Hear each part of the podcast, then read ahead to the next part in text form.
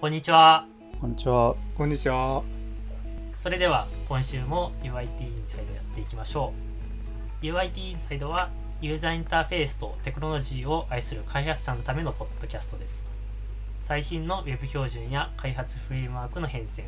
UI、UX に関することまで様々なフロントエンド情報をキャッチアップできるポッドキャストをお送りしております。Twitter でのハッシュタグは、シャープ u i t アンダースコアインサイド。エピソードのご意見やご感想、リクエストなどなど、ぜひツイートしてください。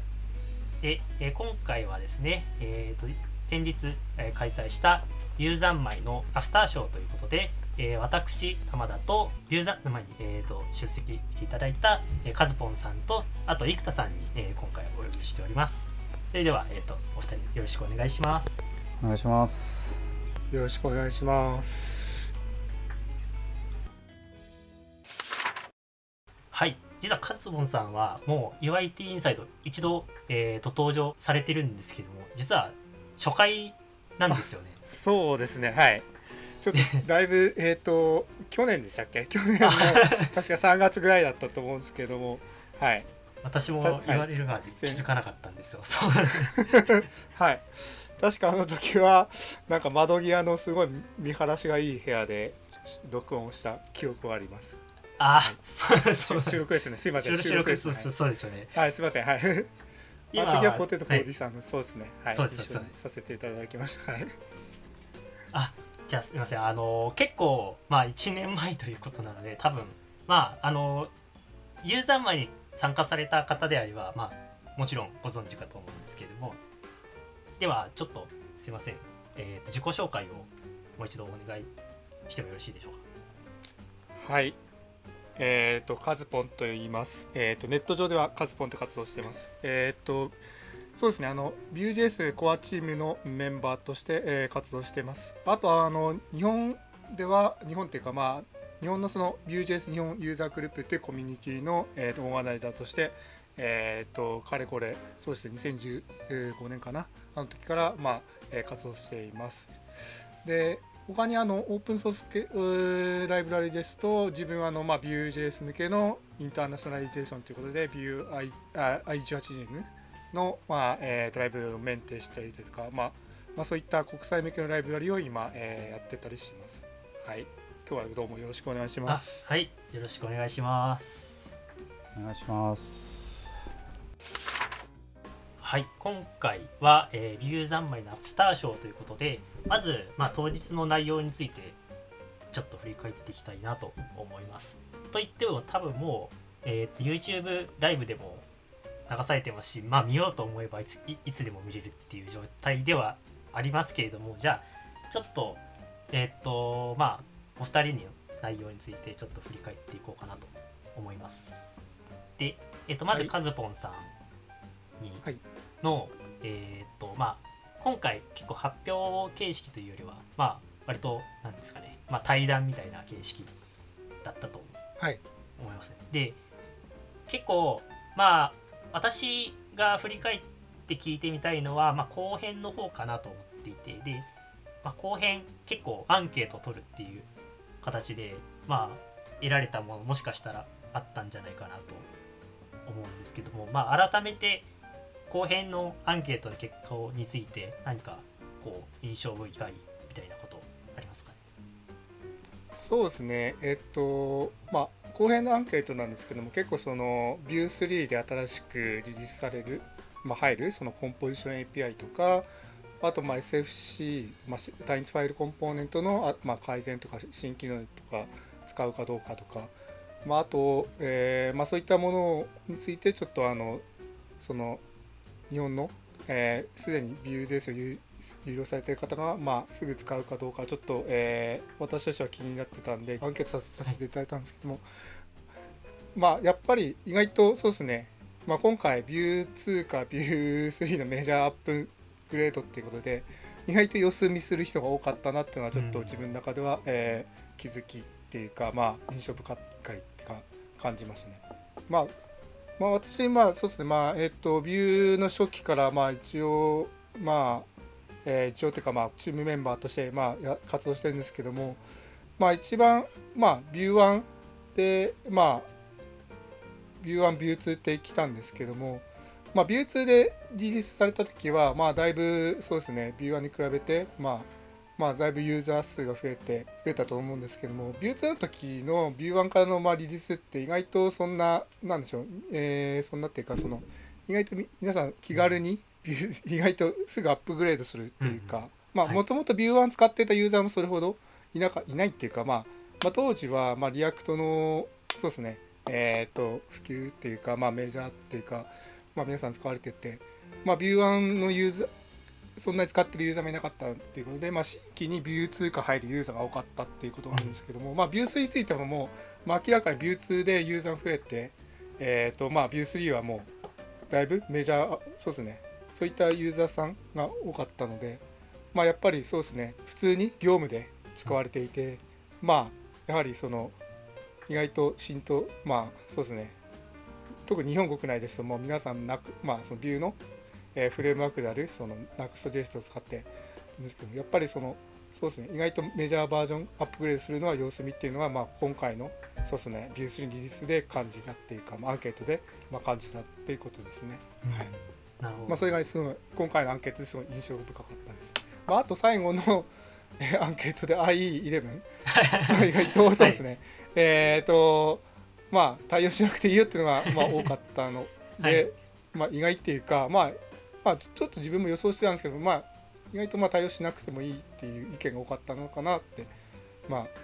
予想してたんでまあちょっと驚きっていうかまあまあでもあそこまでもその90何パーセントっていうかそのえーイベントで参加された方の9割以上が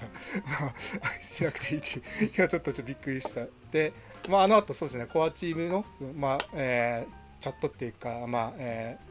今はまあ Discord なんですけども Discord の中でも話題になって。はい。いいんですけどまあ話題になりました。まあでもそまあでもまあ一応まあそうですねそういう意見があるんだっていうのをまあえっ、とコアチームっていうか、まあ、特に Evan 氏なんですけどまあ意見、まあ、彼の頭にはででまあ一応 IE11 は今後対応していく予定にはなってます。はい。うんうん。まあはいはいまあそんな感じですかね。振り返ってみて後半については。はい。ああ伝わってて本当に本当に伝わってて。はい。いやいいな。そうですよね。ああであとはメジャーアップデートの様子見の人が多いっていうところで言うと結構そうですよね。やっぱり確かにビュー2から入った人っていうのがあの多分そのビュー1のリリースとかビュー2のリリースよりも格段に多いっていうのはまあなんか肌感としてはそうかなと思いますけど。そうですよね。ままあでも個人的には私ほんほんのちょびっとだけビュー1の時代のビュー触ったことあるんですけども。まあでもやっぱりビュー1からビュー2よりもビュー2からビュー3の方が、まあ、単純に機能的には大きな変更だなとは思ったんですけれども。そういうところとかは結構今までで最大の変更みたいな感じ方はしたんですけどカズポンさん的にはそこら辺はどうですかね？そうですね。まあビュー1かビュー2の時もアーキテクチャとしてはその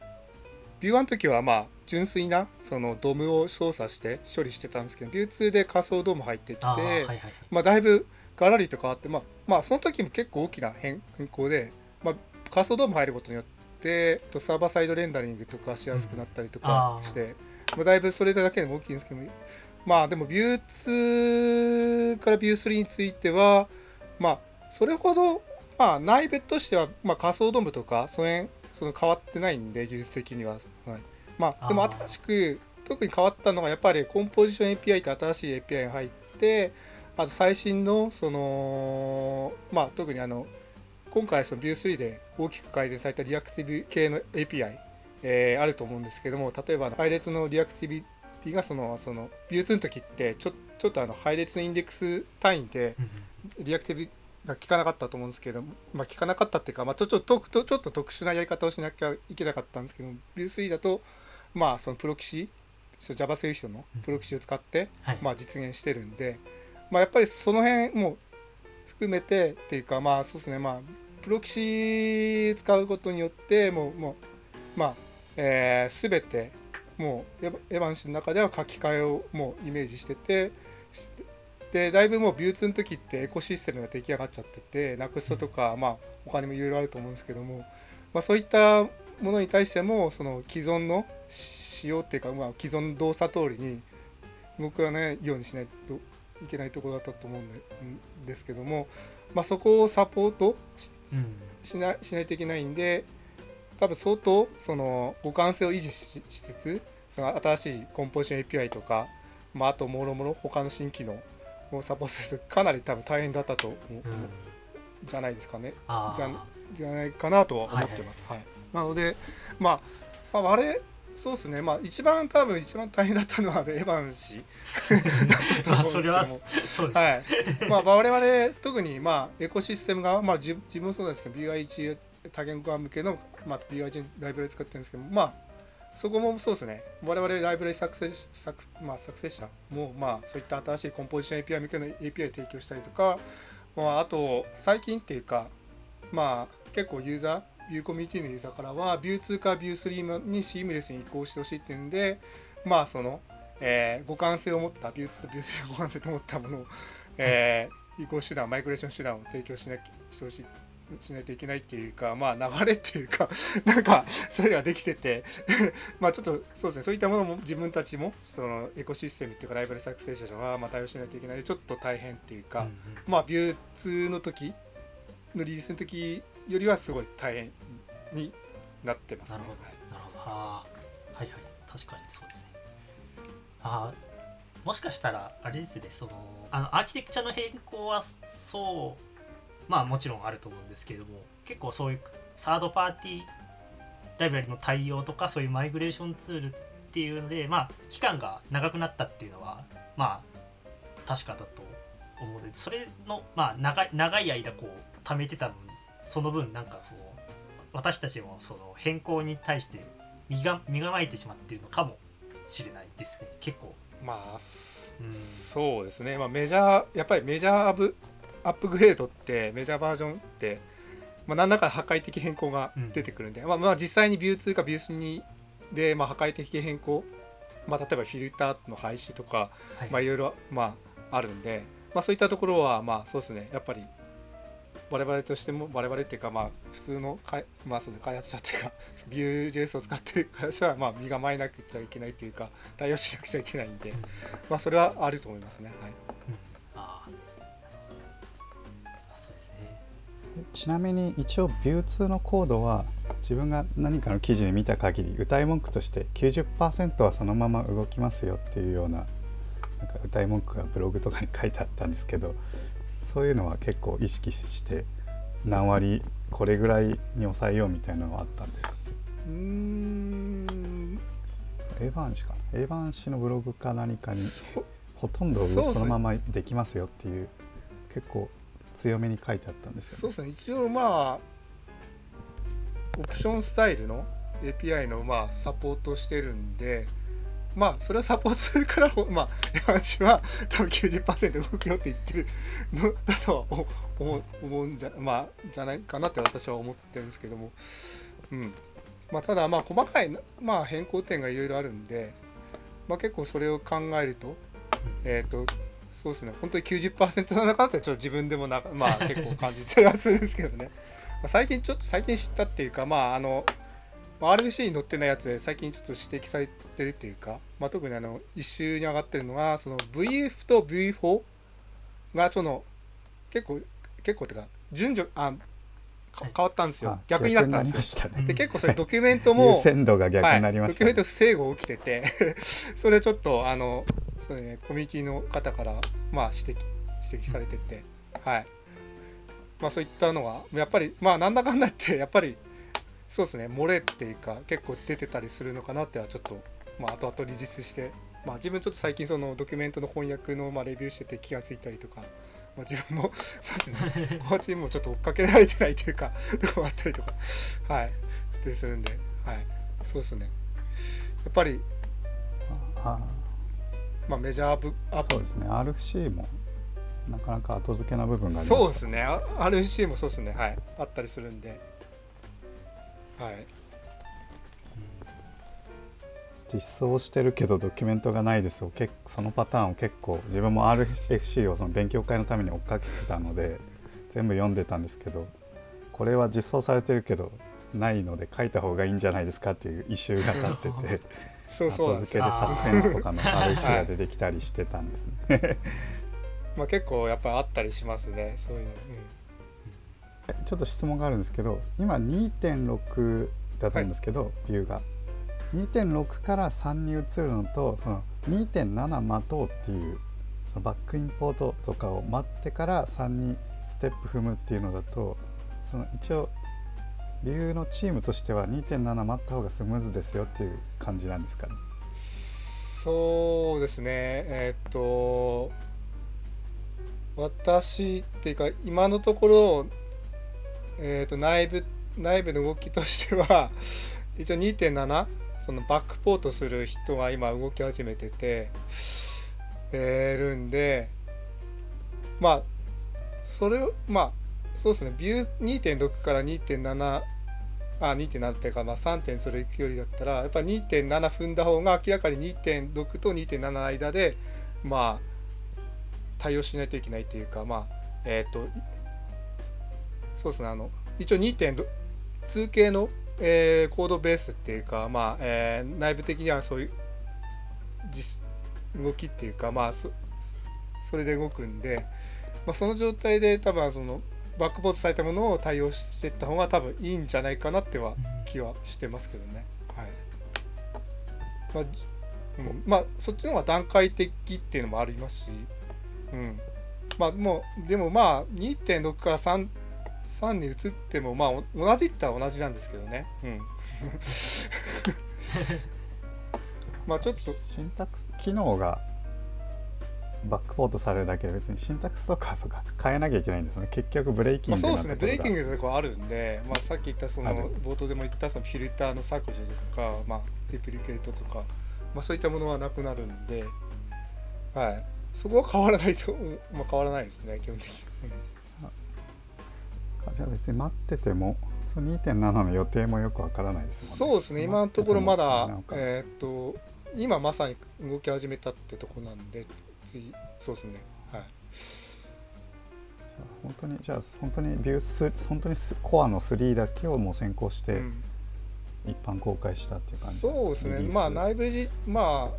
あ、アフターショーなんで、まあ、うん、言うんですけども、本当は最初は、まあ、 Vue Router とか、ルーターとか、 Vuex もちゃんと、えーベータの冠が取れた状態でリリースすべきだっていう、まあ、コアチームの中で意見はあったんですよ。ちゃんと待ってから、 Vue Devtools も、まあ、そういったツールがちゃんとデータ取れて、一通り全部揃ってからリリースすべきだっていうのはあったんですけども、まあ、そうするとやっぱり今のところあのそういったライブラリとか、まあ、公式ライブラリとかプラグイン系って、まあ、まあもう、えー、と Vue.js のコアチームも、まあまあ、ちゃんとその役割体制でやってて、まあ、各々がその、まあ、振ってるわけなんですけども、まあ、実際そうそうは言ってもそのフルタイムなのはエヴァン氏だけで 他はまあ何らかの、まあ、本業やりつつ空いた時間でやってるんで、まあ、そうなるとそれを待ってるとちょっとスケジュール的にもまあわからないっていうか一応スケジュールはその、まあ、毎週定毎週っていうか各週かな各週定例ミーティングみたいなのがまあコアチームであるんですけどそれでまあ今状況とか報告したりとか、まあ、やってるんですけどもやっぱりおのおのやっぱりね本業があるわけなんでまあやっぱりまあ思った通り計画通り進まないっていうのがあるんでまあやっぱりまあそうですね。えっ、と一旦、まあ、本体的にリリースしたすることで、まあ、他の場のなんかフィードバックも来るし、まあ、来るんじゃないかっていう意見もあって、まあ、まあそういうのもあって、まあ、リリースしたって感じですね。まあ、あとまあ今回なんかもともとどうなんだろう、まあ、今回あの、まあ、ビュー今回の、えーリリースってあの、ビえービューグローバルっていうイベントでやってたと思うんですけどもあれって、まあ、ビューアムステルダムの、まあ、おまあイベントの主催者が、えーやってるわけなんですけどももともとなんかまあなんだろうビュー3のリリースと合わせてなんか一緒イベントやる予定だったらしいんですよ。で最初は8月っていうまあ当初あ話すあったと思うんですけどもまあちょっとそれも伸びちゃって、まあ、9月ってなったんですけどもで、まあ、9月の時に一旦その、まあ、さっき話しあってど、まあ、リリースどうするかって話だったんですけどやっぱりイベント側としても待ってないっていうあったりとか、まあ、まあ、いわゆるまあなんだろうエヴァン氏とイベントの主催者のまあなんだろう大人やり取りっていうかなんかいろいろあったらしくて。まあ、今回に至ったんじゃないかなという気はします。そこはちょっと私も詳しくわからないです。メタ的な理由でリリースされたそうですね。はい。えっとまあでも待っててもいつまでたっても出てこないっていう可能性は確かにうん。まありますよねあそうですね。まああとまあね今年世界情勢的にまあこういう状況なんで、はいはいまあ、やっぱりその我々っていうかコアチームもやっぱり疲れてたっていうか、まあえっ、とまあ一部の人はそのオープンソースのなんだかバーンアウトした人もいたりとかして。うん結構そうそうなんですよそういうのもあったりとかしてやっぱりなんかもういつまでもこういう同じリリースされないまま状況で続けてちょっと辛いっていうのもあったりとかしてまあまあエヴァン氏も多分そうかまあそんな状況になってたのかな。もう分かんないんですけどまあ疲れてたっていうのもあったりとかして まあもう一旦リリースしちゃうことでまあそうですね気持ちを切り替えようっていう、まあ、感じもあったと思います。なるほどなるほど。いやその気持ちはわかるかもしれない。まあ、そのさっきねオープンソースのバーンアウトに多分確か GitHub のなんかあの、えーどでも言及してたページがあるんですけども興味ある方は、はい。はい。読んでいただければと思います、はい。はい。確か GitHub の公式のなんかサイトっていうか特集のやつでなんか載ってたんで、はい、あれば。はい。ありがとうございます。やっぱりそうやっぱりあの本質的には本当に純粋な OSS って感じですよねそう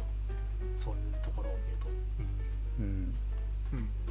スポンサースポンサー料金？料金か。そそういうのだけで生計を立ててるってことですよね。そうっす。エヴァン氏が個人でやってる、まあ、Git スポンサーとあと、まあ、パトレオン。チーム全体はそのオープンコレクティブですね。やってて一部の方はまあえっ、と一部の方っていうかまあそのエヴァン氏って一応あの会社なんですけどもあの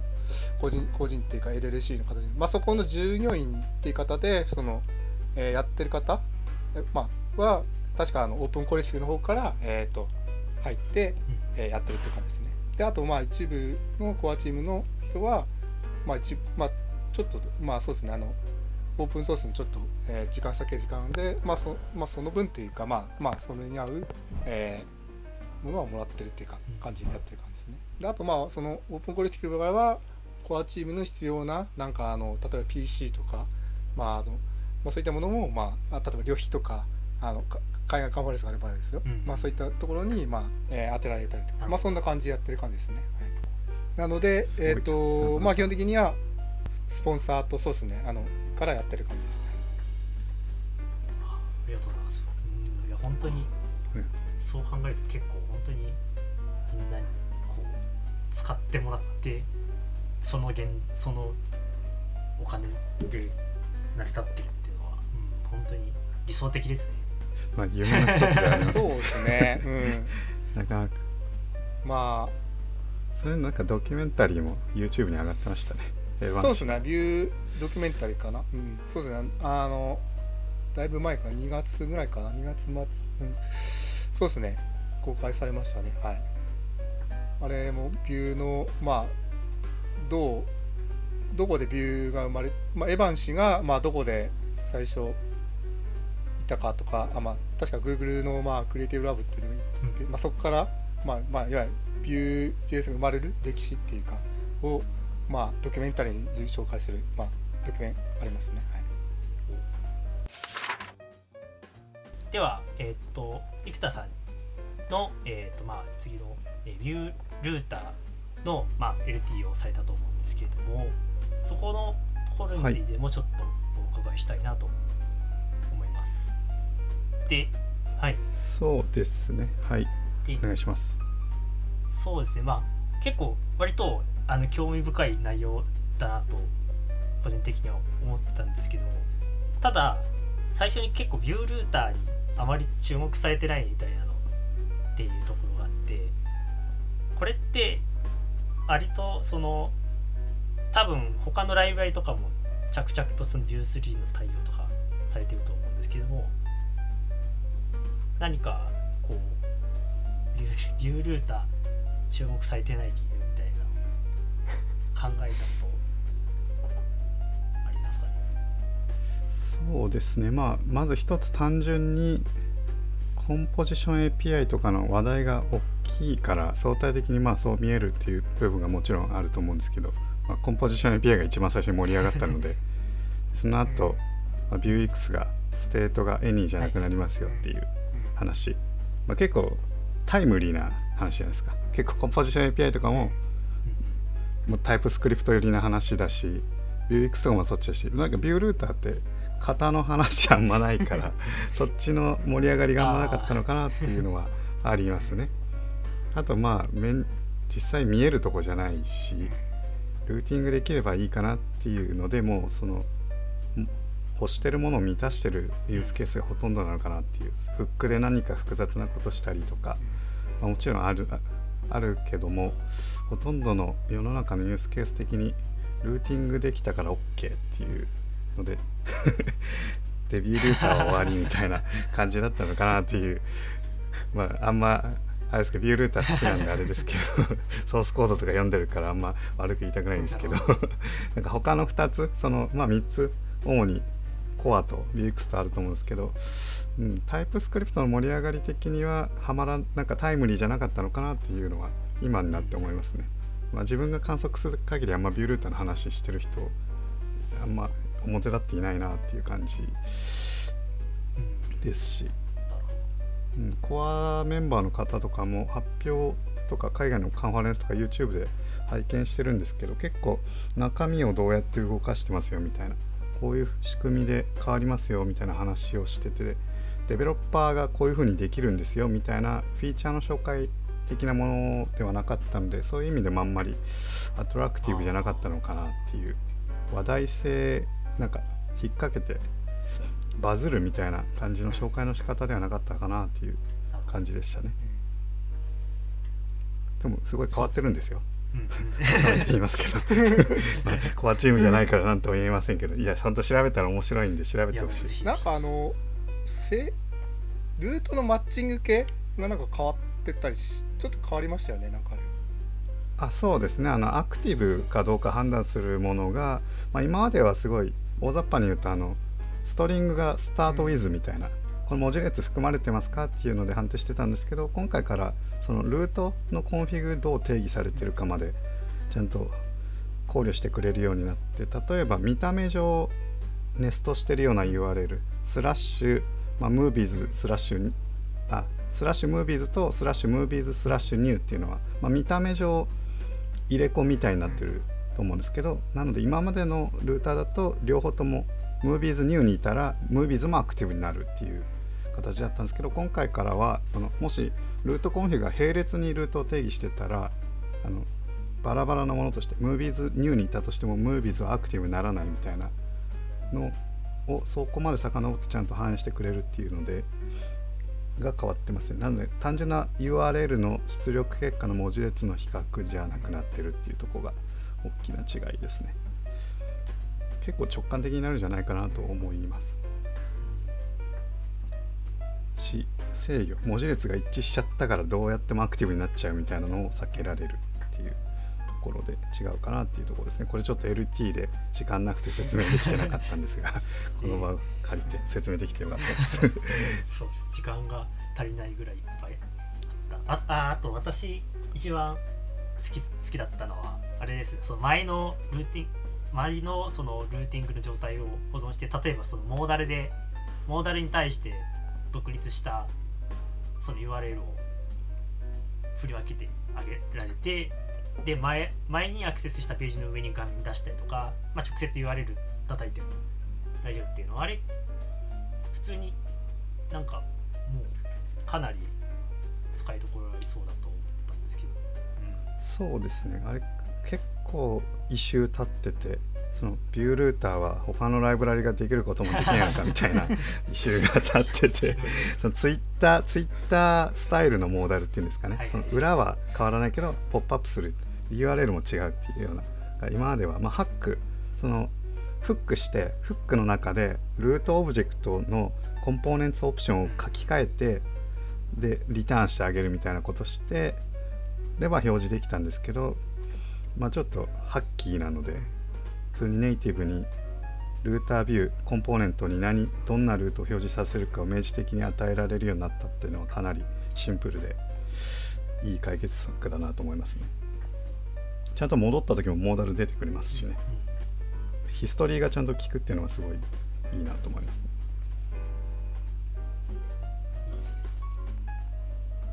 一周めその一周めちゃくちゃ長いです。RFC にも言及がありますけどできないこれができるようになったよってすごいアピールしてました。こうみんなあんまりどうなんですかね。なんか Twitter もまあちょっと早口だったのもあるかもしれないですけど LT の後 Twitter の反応を見てもルーターの盛り上がりはそんなになかったという 感じですけど。やでもなんですか？みんな NUXT にラッピングされちゃってるんですかね？もしかしたら。うん私は多分そのルーター触そうってないのかな？私は多分 NUXT の存在が大きいと思ってます、ね、やっぱり NUXT がねそのルービュールーターでやってることをもうなんだろう。えー、といろいろゴニョゴニョやってくれちゃってるんで内部的に、まあ例えばそのディレクトリ構造においておくとまあその、えー一番分かりやすいと思うんですけどまあ自動的に NUXT の方でル無動的にルートを生成してっていうかまあやってやってくれてるとか。まあ、そういう面倒くさい部分やっちゃってるんでなんかもうそうっすね。目立たないっていうかもう、うん。まあ、なくすと言えれば問題ないっていうか まあそうなっちゃってるのはなんか大きいのかなって気がしてます。ど。まあ、ライブラリーというよりはどっちかというとなんかもう結構インターナルに近い 扱いになってきてます。あんま直接触れるものではないっていうような感じになってるんですかね。そうなっちゃってますね。なんか。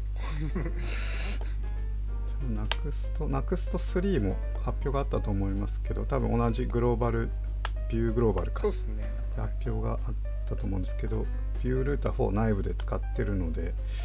まあ、多分結構変わるんじゃないかなと思うんですがやっぱ直接触れるビュー裸のビューとビュールーターっていうユースケースあんまないんですかね。実はもうみんな NUXT のがベストプラク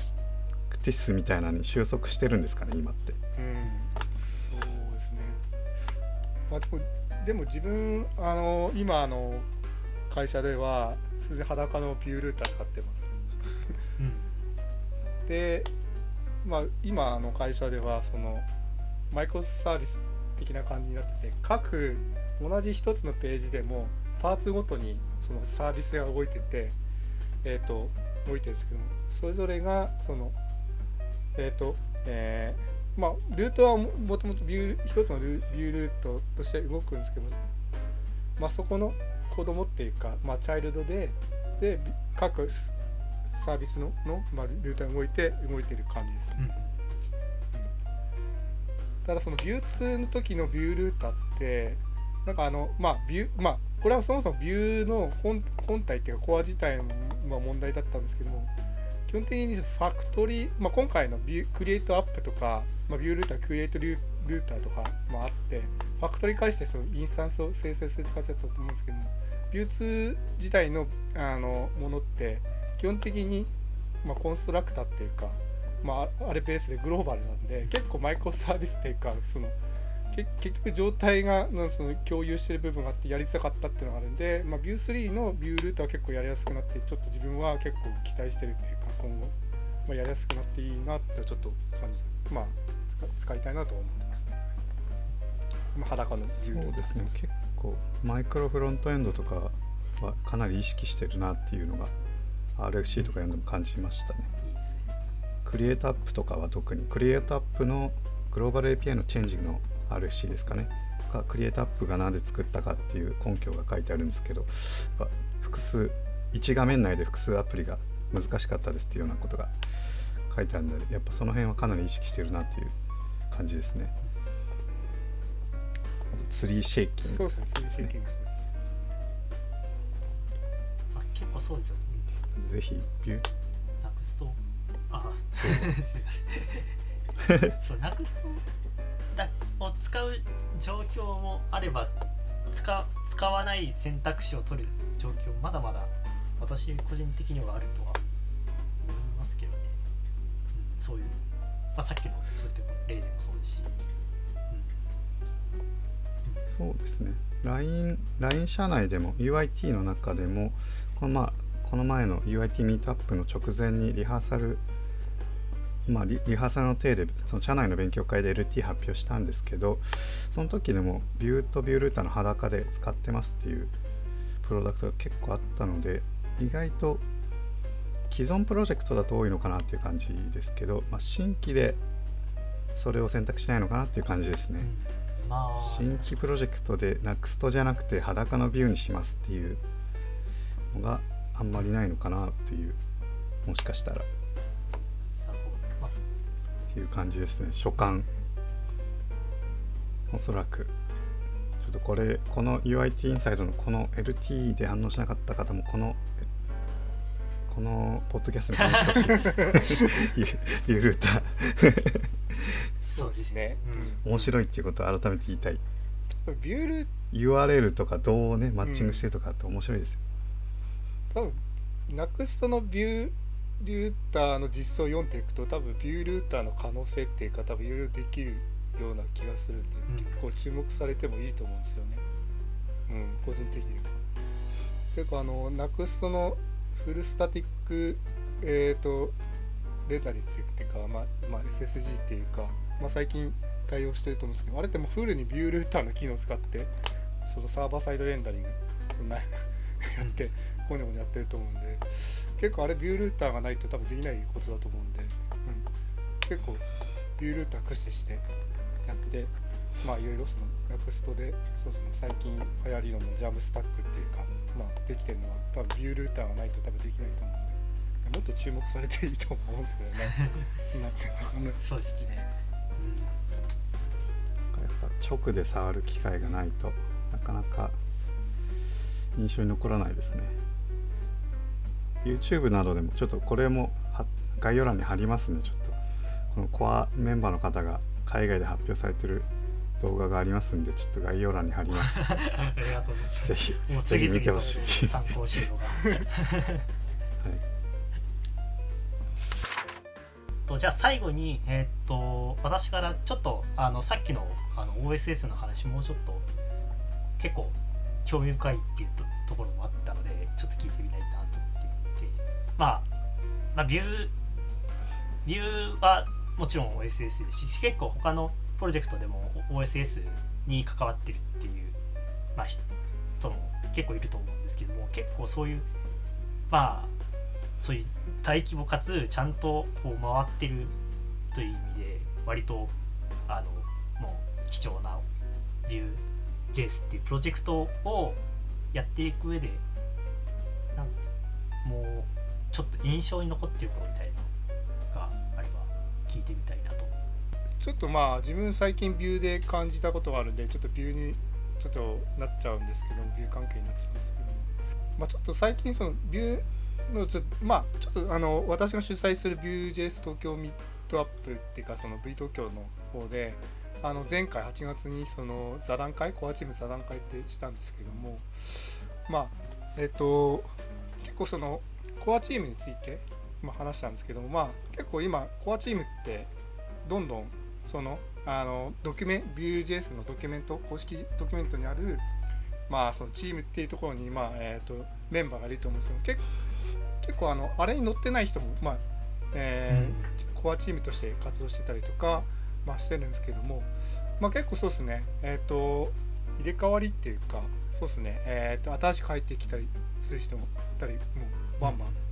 起こっててで自分が最近印象に残ったのがアンソニー氏さんっていう人と、カルロスさんっていう方がいるんですけども、はい。まあ、この二方がその入ってきたことで結構そのビューの今までのえっ、とそうですねえー開発っていうかその流れが変わったと思ってます。で何が変わったかっていうと特にそのビューあのコンポジション API あると思うんですけども最初のビュー2向けにえっ、とそのコンポジション API プラグインっていうことで提供してたと思うんですけどもあれ最初って実はあれ要はそのビューコンポジション API どういうものかっていうのをそのユーザーからコミュニティからちょっとあのフィードバックもらうために、まあ、最初作っただけだったんですよあれ。でえっ、とそのカルロスさんとかそのアンソニーさんが入ってきたことっていうかになって、まあ、特にアンソニーさんがなんかそのコンポジション API を使ってそのビュー2のそのビュー2向けのそのビュープラコンポジション API プラグに使って結構その、えー、いろんな自分でライブラリを作ってたりとかなんかその、えー、コンポジション API の、えーと、ライライブラリっていうか、まあ、使った提供してて結構その可能性が見えてきた可能性が見えることをやってて特にアンソニーさんは、えーと、ビュー2とビュー3をどっちとも書けるような互換性保ったライブラリを提供したりとかしてて結構それに変わって。まあ、最初そのコアチームっていうか、まあ、私は特に最初お試し版としてそのコモシェビ提供してたのがなんか逆にそのマイグレーションをサポートするためのものにちょっと変わっちゃったっていうのが大きいですね。なのでそのアンソニーさん入ってきてえカルロスさんっていう人がまあそのもともとまあそのカルカルロスさんはえっ、ー、と Vue Next その本体の方でやってて、えー、同じようにアンソニーさんとそのコンボジション API 使ったなんかライブラリ作ってたりするんですけども、まあ、カルロスさんもカルロスさんでえっ、ー、となんかあのカルロスさん結構タイプする人までが結構強い強いっていうか、なんかなんかすごい得意な人で結構ビューのコンボジション API のタイプスキーも改善したりとかしたりして結構貢献されてて、えーとまあ、結構そのもともとまあエヴァン氏が まあ、 Vue Next 実装してたんですけども、エヴァン氏それほど別にタイプスイストっていうか、まあ、型をちゃん、ちゃん、まあ、一応それね、ちゃんと実装してますけども、まあ結構その辺、そうですね、補完するっていうか、その、まあ直すっていうか、まあ改善するようなことをカルロスさんはやってくれて、すごい、えー、その、結構それ、このお二方のおかげで結構 Vue 3っていうか、まあ Vue Next もそうですけど、結構そのそうですね流れがあったっていうかその変わったんじゃないかなって気はしてます。このコンポジション API マイグレーションの方方針とかそうですね、まあ、カルルさんは特にそのさっき前半で話したっていうかそのビュー2.7の方を今手動で進めてて、えーと、カルルさんが多分今後メインで、えー、ビュー2.7バックポートしつつなんかやっていくんじゃないかな、うん、やっていくって感じになってで結構やっぱりこういった新しい方が入ってくるによってビューのコアチームっていうかそのメンバーチーム体制も結構変わってきて、まあ、まあ改めてそのやっぱり新しい人が入ってくることで全然変わるんだなっていうのはちょっとまあ今回まあそうですね。えっ、ー、と、えー、見てて思いますね。はい、ああいやまあそれが印象に残ったって感じです、ね、あありがとうございます。いやすごい。本当に。いやすごい OSS っぽいましたね。なんか感想が薄い。いや あのいや本当にそう思っていてあのー、結構あその前半のそのアンソニーさんのそのエコシスライライブラリの話とかもいやあのそんなんですかね。私もあのビブリオスタイルっていうその OSS のプロジェクトのあ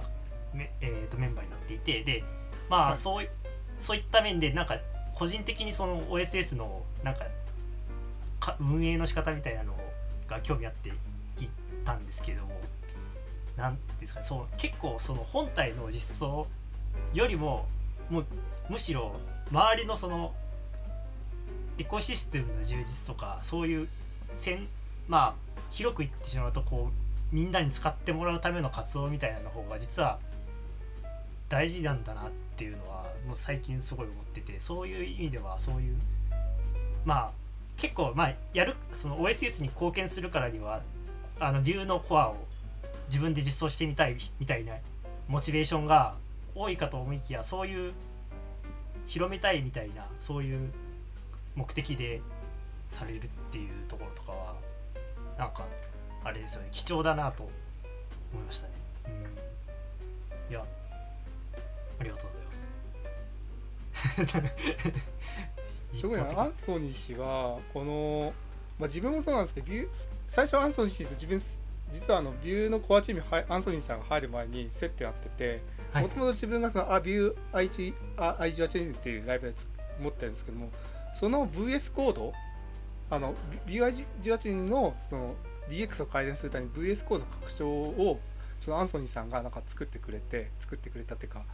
ででもともとその頃から接点あってなんかすごいそのアンソニーさんが作ったその多言語化向けのその DX を良くする、えー、VS コード拡拡張があるんですけども結構アンソニーさんはなんかすごい勢いで最初ビュー i18 だけだったんですよ。うん。今はなんか React Angular あと Flutter とかなんかいろんな ものをサポートしててでその時なんかなすごい人だなって自分は最初思ってたんですけども突然なんかコンボージュ API とかビューのまあその他のえっ、とコミュニティっていうかそういうのをやり始めたりとか、まあ、最近ですタイプスイフトチャレンジっていうなんかそのアンソニーさんがなんか自分で運営するああはいはいこういうやってたりとか。あ結構アンソニーさんはなんかすごいなと自分ははい感じてます本当にすごいかアクティブな方だな。と、はい、ああ確かに。そうですね。VS コードのエクステンションはインターナショナル I18N アリーってやつアリーってやつですね。はい。いやこれすごいこれ。すごいです。本当にこれ入れるとあの i10、えー、18N の辛い部分、まあ、特に VueI18 でやってるとその,、えーあのキーの保管が効かないとかで結構、まあ、よくよくあるのがそのキーのタイプもミスでなんか実際動かしてみたらなんか キーキーのまま表示されちゃったっていうよくあ。るんですけどこの拡張入れるとちゃんとその、えー内部の JSON とかその、えー i18 のカスタムブロックのその JSON の中身を見て保管してくれるんですごいこれは便利なツールです、まあ他の多分その React とか Angular とかでも全然使えるやつだと思うんで。うん。いや本当にあのこのあの VS コードは、まあ、今の自分の会社でもすごい役に立ってて。役に立ちました本当に。うん。これはすごいですね、うん。これ翻訳が足りてないと指摘してくれるんですそういうところまでやってくるんですよ。進捗率とか その翻訳されてないところは何パーセントとか全部出てくるんですよ。なんかそうチラチラ名前だけは知っていたけど見過ごしていた。これちょっと こ入れようれすごいです本当にあの多言語化こやるにれこれはは多分これマストですね、なあの拡張です本当にこれはこれもちょっと後でリンクを概要欄にこれはぜひこれはちょっと実あんまり宣伝されてないような気がするけど実はかなり必須レベルの必須だと思いますあの多言語化やる拡張な気がしますね多言語化やる上では必須だと思いますなないと辛い辛いっていうかはい改善されるんで本当に。ああすごいな。人が入ると変わるっていうのはありますね。デベロッパーのエンジニアの組織的には会社と OSS も結構変わらないんだなっていうのを今聞いてて思いましたね、なんか漠然とみんなまあもちろん優秀だからこなせるんだけど漠然と何か すごい不効率なことをやっているんではないかっていう不安感っていうのがあったりすることがあると思うんですけど人が入ると瞬瞬発的に何か変わるっていうのはうんあるんですねやっぱり組織的に。そうですよね。しかもうんそれを OSS という形で貢献してくれるんですうん。っていう、いいですね。ちなみにこれ全然もう完全に余談なんですがこれ今この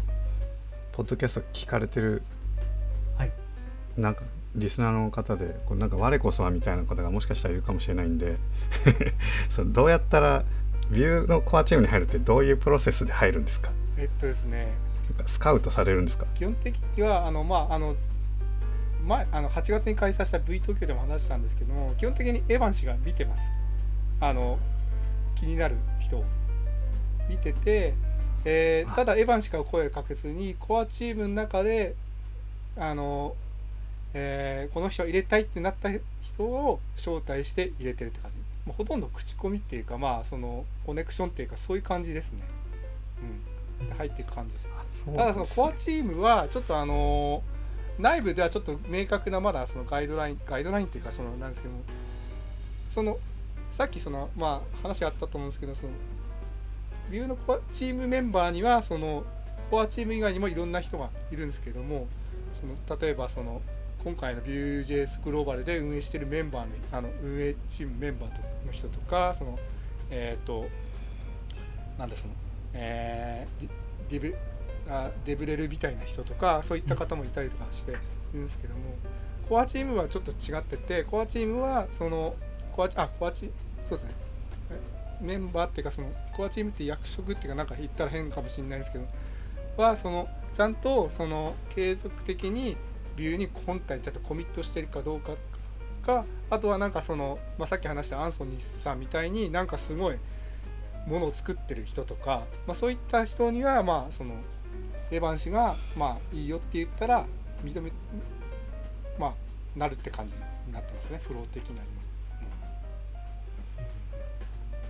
あじゃあどっか窓口があるわけじゃなくてもうとにかく頑張るしかないんですね。うんまあなん だかそうですね。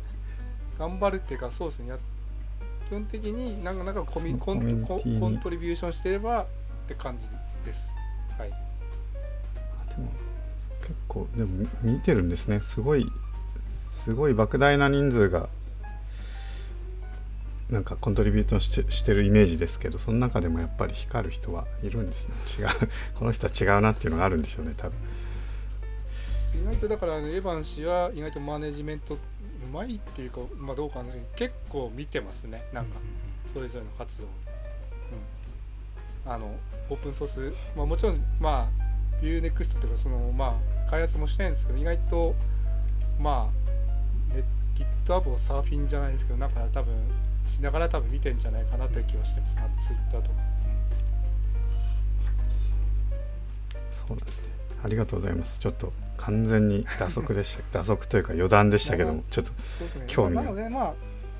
継続的にやってやってればまあ慣れると思うんでそこはちゃんとはいもしなりたい方がいたらまあ例えばまあ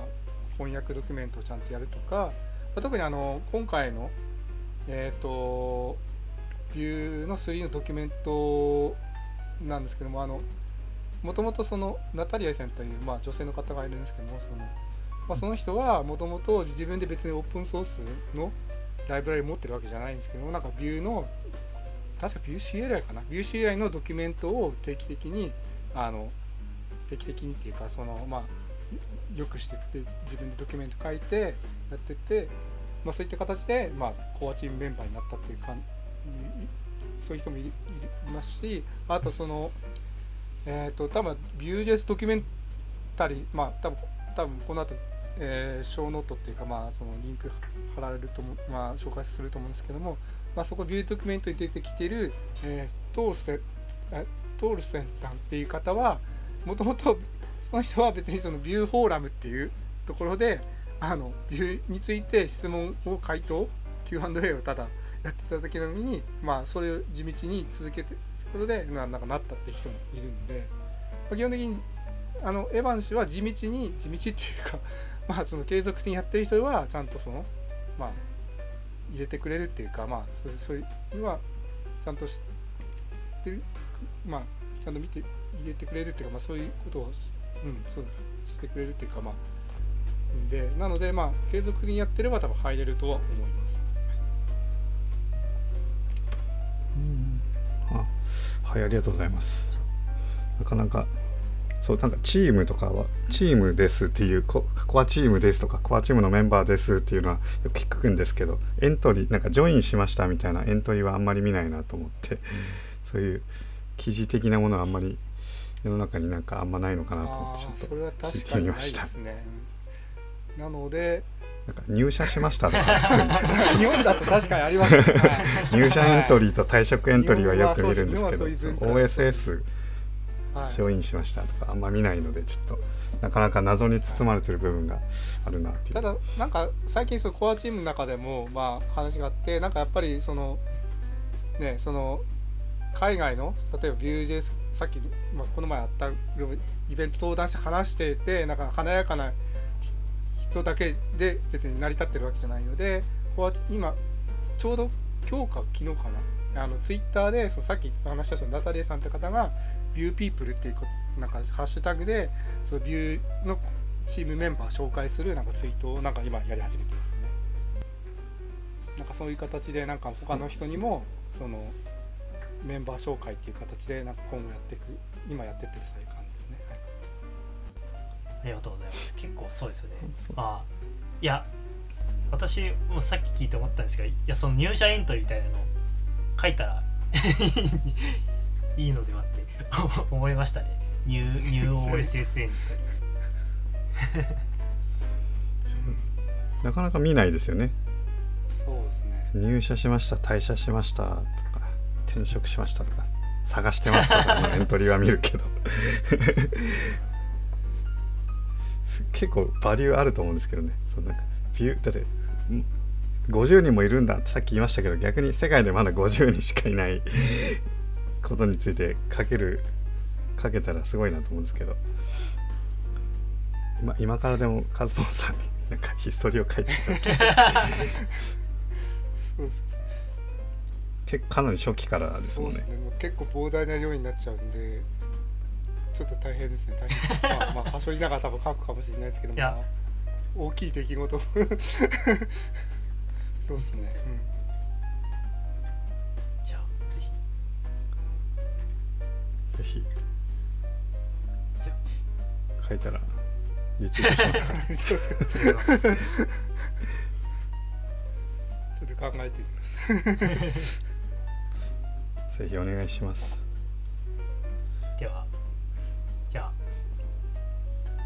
大丈夫ですかね。そんな感じで。では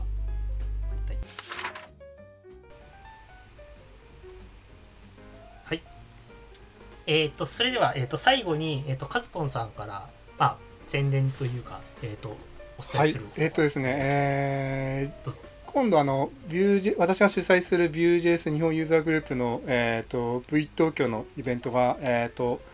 えー、開催することになりました。でそのイベントですけども、えーと、8月に開催した、えーと、コアチーム座談会っていうまあイベントが、はい、えー、イベントっていうか、まあ、あったと思うんですけども結構あのかなり好評でして、まあ、結構あれを再現再現する形っていうか、まあ、あのメンバーコアチームのメンバープラスあと今回ゲストに、えー、ビータの、えー、パインさんをお呼びして、えーと、ビュー3が、えー、リリースされましたのでビュー3についてコアチームメンバーで、えーと、ザック・バランに話すっていうイベントです。なので、えー、なんですけども、えーと、開催日なんですけども、えー、10月、えー、1日ですね、はい、えっ、ー、と、えー、17時ぐらい、はい、から17時ぐらいから、えー、と開催します。ので皆さんご都合つく方は、えー、ぜひ、えー、見ていただければと思います。まあ、今回あの前回の V 東京の時は、まあ、Zoom だったんですけど今回は、えー、無料で、えー、YouTube で配信しますんで、えーと、全然その、まあ、一応コンパスというかその、はい、それを募集してるんですけども特にあの、えー、登録しなくても見れる形なので、えー、ぜひ、えー、見ていただければと思います。はい、はい、あありがとうございます。あのすいませんちょっと先にあのえっ、ー、とおお断りなんですけどもしかしたら、えっと、収録内容が公開されている頃には、はい、10月1日だとちょっとギリギリ間に合わないかもしれないというとあところだとは思うんですけれどもその YouTube ライブで、はい、えーと、と無料ではい配信。